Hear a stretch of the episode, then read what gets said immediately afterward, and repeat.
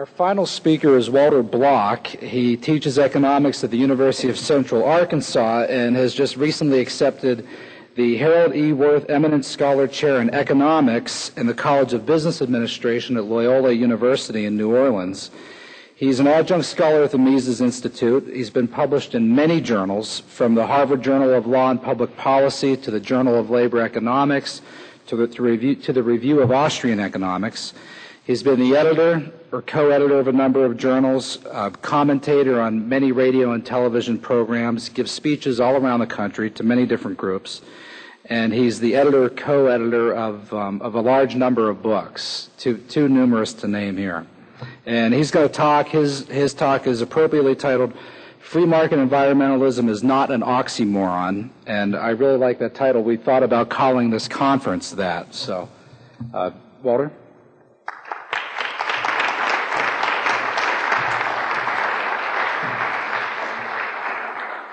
Thanks for the kind introduction.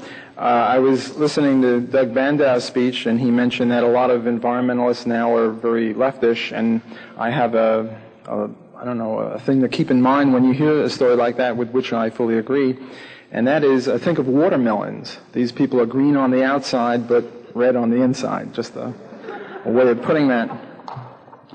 I have uh, three stories that I want to tell you about environmentalism uh, as all good stories have to start, long, long time ago in a faraway country.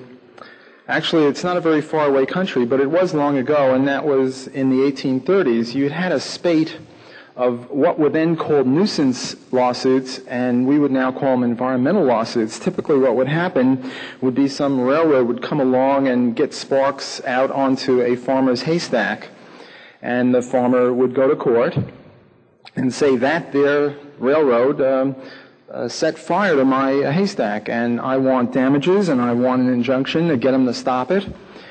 Or another case would be some uh, old lady, little old lady, would hang up her uh, washing on a line, and some factory a mile away would uh, pollute dark smoke and get her laundry dirty. and again, she would go to court, and uh, pretty much in those days, because we uh, had a legal regime of uh, protecting private property rights, the courts were very uh, respectful of that, um, very receptive to that. Namely, these courts would grant injunctions, namely prohibitions of the violators, uh, the uh, polluters, the people who were trespassing their dust onto the property rights, onto the property and lungs of other people or haystacks. They would award damages for the damage done and they would grant an injunction. And this was very salutary. This was very good because there were no externalities. The, the companies had to pay their internal costs, land, labor, and capital, insurance, what have you, but they also had to take into account external costs, namely pollution. They would be led as if by an Adam Smith's invisible hand to use um, clean burning anthracite coal, even though it was a bit more expensive, rather than dirty burning sulfur coal, because they knew that if they used the sulfur coal, they'd get a bunch of uh, old ladies on their case and uh, they'd pay big bucks. So they had to take these things into account. Railroads had to try to prevent uh, sparks. Uh, they'd have spark prevention devices, what have you. There was even a uh, uh, a nascent forensic environmental uh, industry. Now, you all know what forensics is, and forensics is the study of blood and hair follicles and semen and fingernail, stuff under your fingernail. And the reason we have forensics is because we have laws against murder and rape. And given that we have laws against murder and rape, we, it behooves us to find out who done it.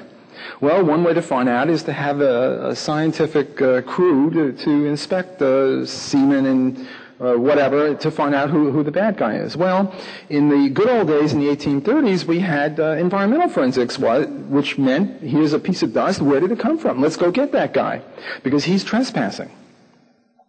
Okay, that's the first scenario. That was the good, good guy story. Now, along in the 1870s, 60s, 80s, this was the so-called progressive period. This was the, one of the first uh, pushes of socialism or coercive socialism.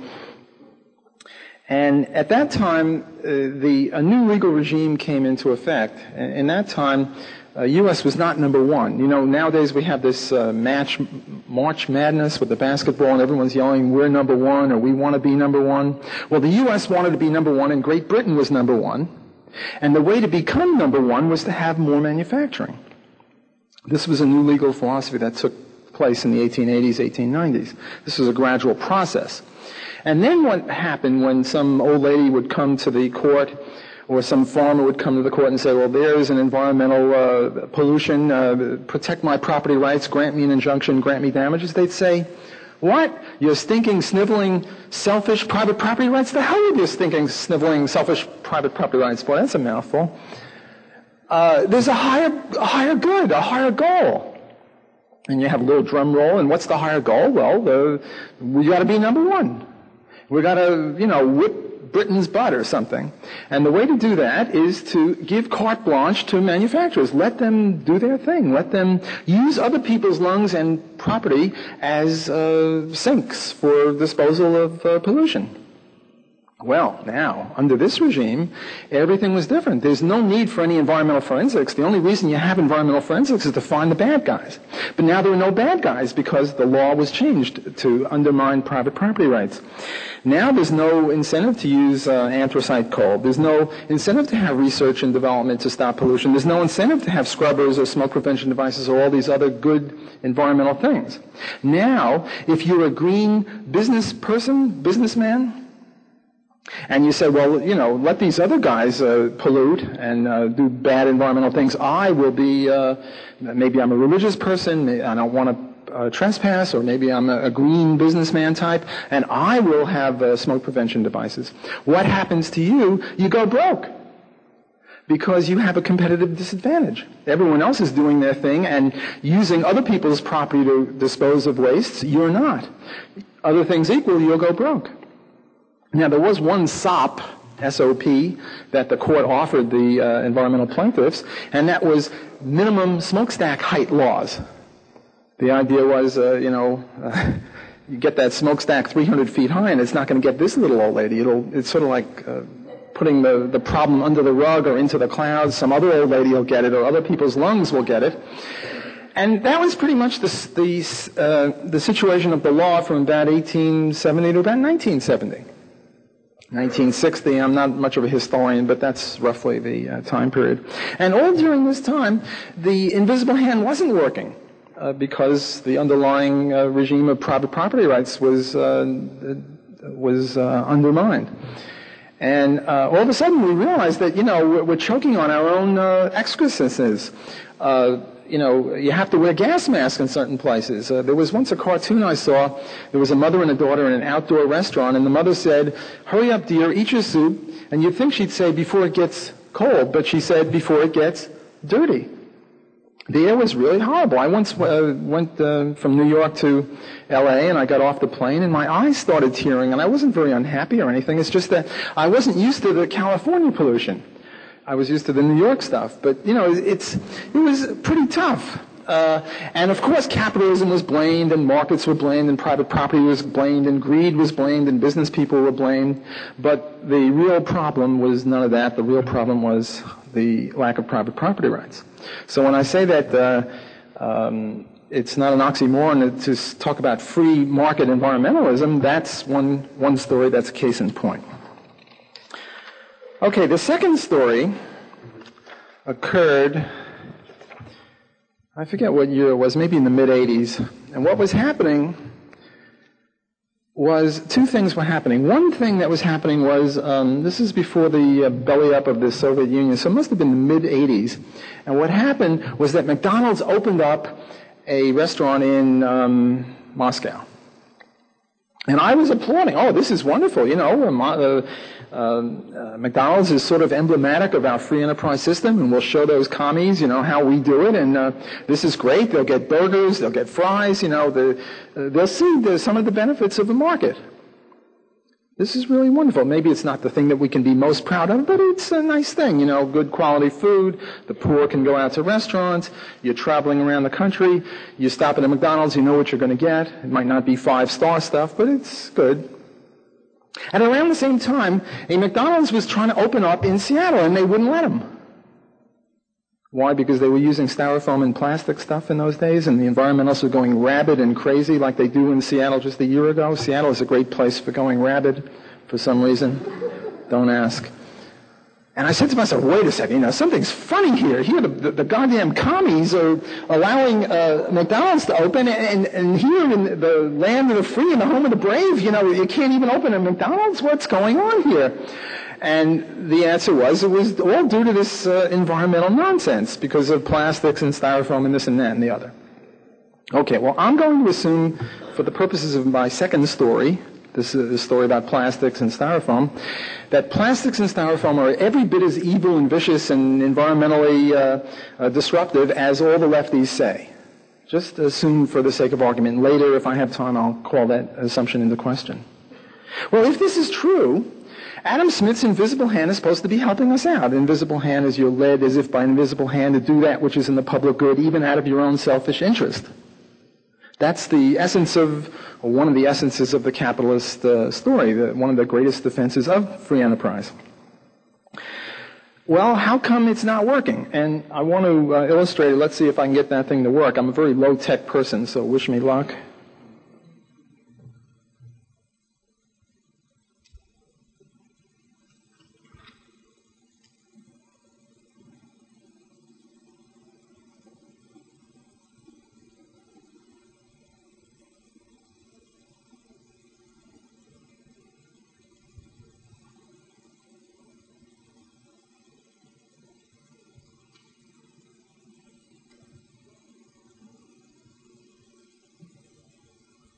Okay. Um, what I'm doing here is I'm uh, I'm going to take you to my first scenario here is you're now at the supermarket checkout counter, and uh, they've rung up all your groceries and they ask you this um, $64,000 question: paper or plastic bag?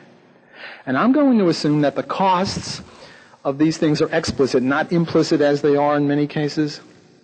Although there are some supermarkets where they'll charge you for a plastic bag or a paper bag, let's assume that they do it explicitly so we can have something out here uh, to show you. And let's assume that it costs a penny to produce a paper bag and a penny to produce a plastic bag. And do you have any incentive to eschew the uh, unenvironmentally sound plastic bag? No, because it's a penny versus a penny.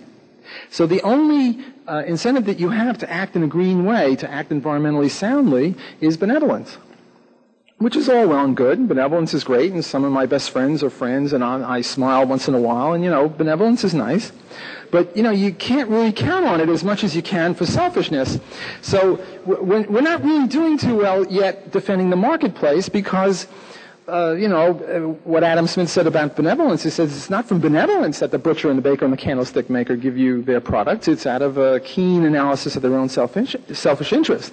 So I'm not against benevolence, but I think we need more to show the viability of markets than benevolence, and so far we don't have it. Okay, let's try again.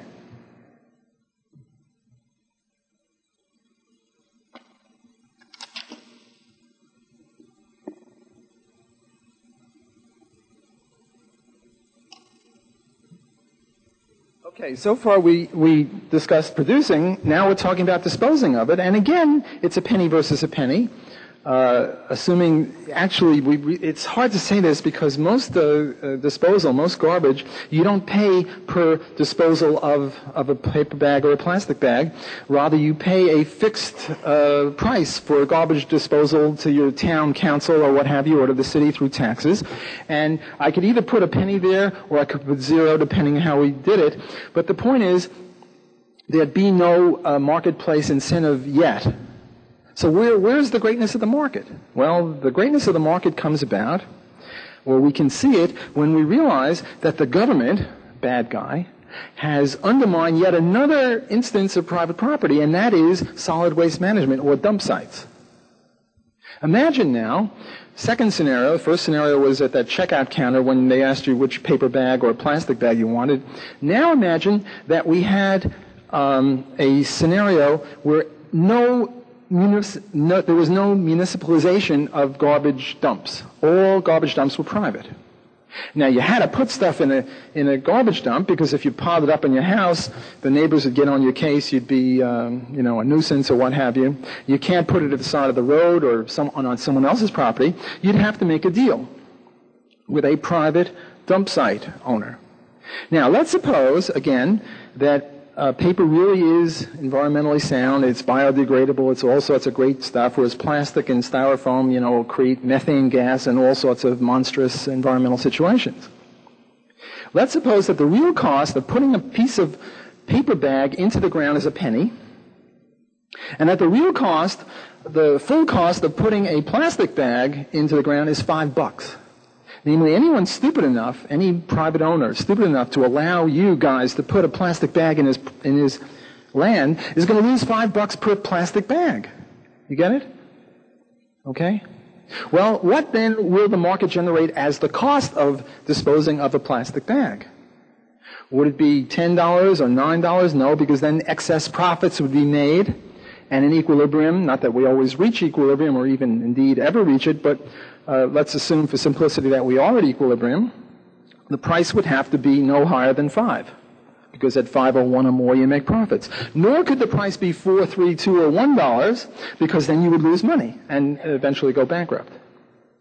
So, if we had privatization of solid waste management disposal dump sites, the scenario would look a little different.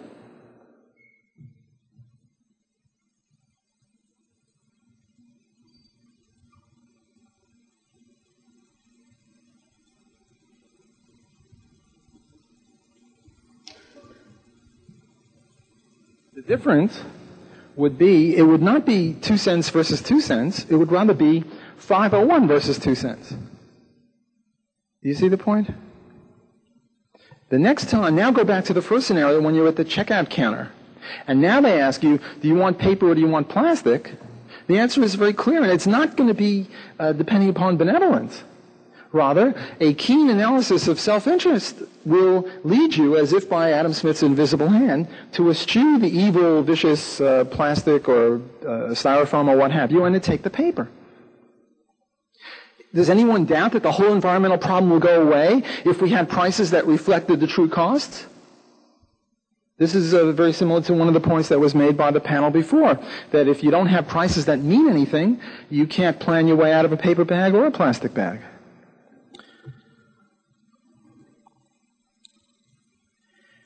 Now, what is the true case? Is it really true that um, plastic is so bad and styrofoam is so bad? Well, there was this guy, William Rathje, R-A-T-H-J-E, who is a garbologist.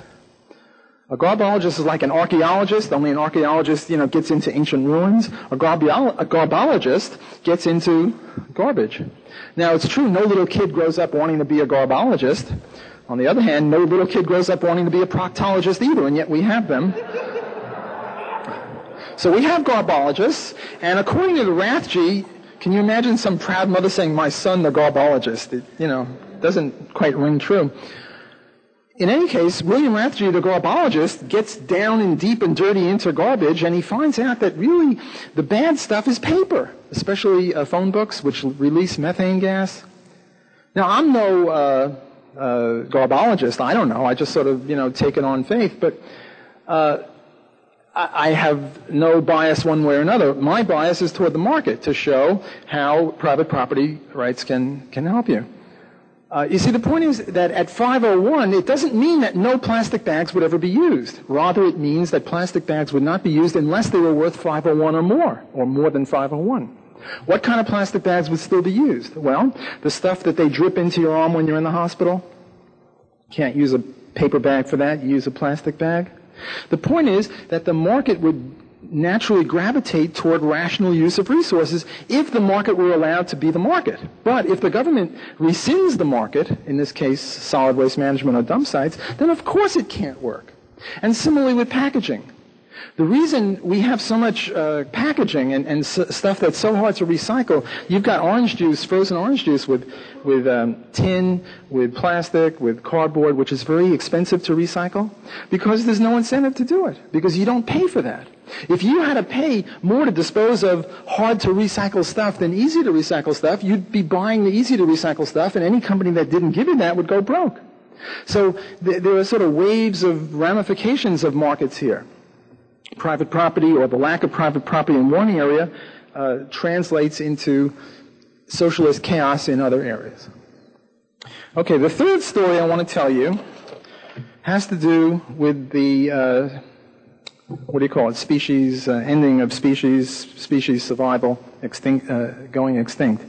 And uh, I, I, don't want you to, to, laugh at me because I'm not a great artist, but I'm going to draw a picture of a cow and a buffalo. And the reason I can draw a picture of a cow and a buffalo is because we, as social scientists, we as economists, have to explain why it is that the cow never went within a million miles of being extinct, whereas the buffalo almost uh, bit the dust. So here goes my artistry.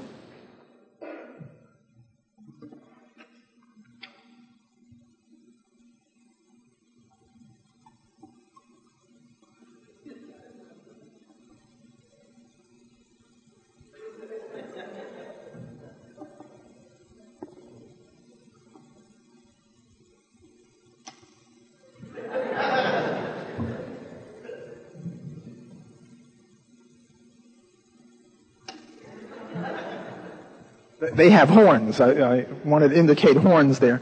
See, as far as I'm concerned, I'm a non-biologist. I hope that if there are any bio professors here, they'll, um, you know, excuse me. But as far as I'm concerned, they're the same animal. Uh, you know, don't confuse me with the, you know, the species, the genus. You know, they, they both moo, they both give milk, they both have horns, they both have a tail that flap around, and, and it, if you crash into one of them, you're in trouble. You know, you don't want to mess with these guys. But otherwise, they're, they're, the same bloody animal. And why is it that one went extinct and the other didn't go extinct? It's because of the tragedy of the commons. There was this stupid movie, I probably won awards, Dances with Wolves, which showed a bunch of evil white men, you know, killing buffalo. Well, the reason they were killing them is because they couldn't have private property rights in them. No farmer, even white ones, white male farmers who by definition are evil because they're white males, Nothing personal, guys, but you know, white males are, are evil. We just have to accept that. Well, no white male farmer goes into his lower 40 with a machine gun and starts shooting all his cows. The reason he doesn't is because if he doesn't, he has a cow tomorrow. Whereas if he, if he lets a buffalo go, he doesn't have a buffalo tomorrow. It goes to someone else. The example I like to use to illustrate this is two, two more scenarios. Suppose I give you orange juice. First, uh, the first scenario is I give you each a can of orange juice, and I give you a straw, and in the straw there's a, a, monitoring device, unbeknownst to you, that monitors how quickly you sip that orange juice throughout the lecture. And, you know, you probably sip it slowly because, you know, you got to make it last, and you, there's this boring lecture on economics, and, you know, God forbid you run out of orange juice, you're in trouble. So it lasts pretty long. You drink it slowly. The second scenario, I'll give you one big fat big swimming pool worth of orange juice and long straws so you can all dip into it. And now you're going to slip until your head comes off. Because if you don't, the guy next to you is going to grab your share. Do you see the point? In, in the case of buffalo, it's like a common orange juice. You just got to slurp it up quickly. You got to kill those buffalo quickly, even if you only use their tongue, because if you don't, somebody else is going to get them. Whereas with cows, they're yours. So obviously the answer is to privatize the buffalo. And elephants are just cows with big ears and a funny nose. Uh, to continue my biological um, lesson here, and I hope I'm not tossed off the stage for this because, you know, a week on biology.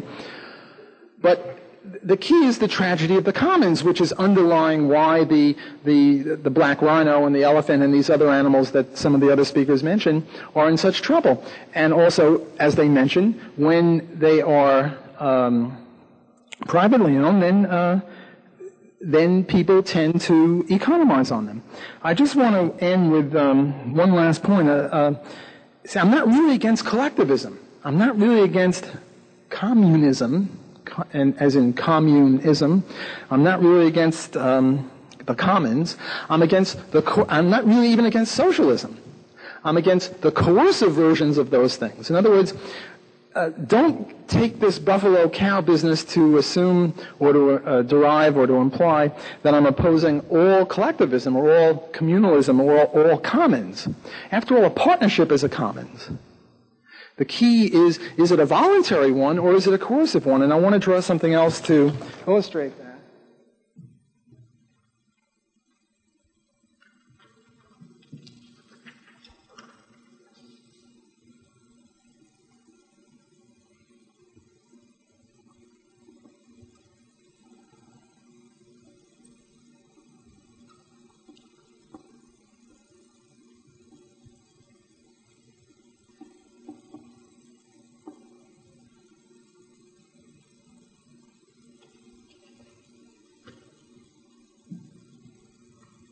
I'm sorry to keep pausing. I should have had this set up so that I can talk from here. What I'm trying to say is that there's a two by two matrix. On the one hand, we have voluntary actions. On the other hand, we have coercive. Uh, those would be the columns. And then the rows would be socialism or collectivism or communism or commons or what have you. And the other would be capitalist or individualism. To me, it's not a debate between socialism and capitalism. Rather, it's a debate between voluntary action and coercive action.